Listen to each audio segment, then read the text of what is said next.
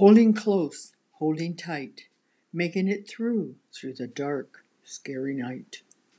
Tomorrow will be better, tomorrow I'll see the light, leading to pleasure, happiness, and all things of delight. Patrice.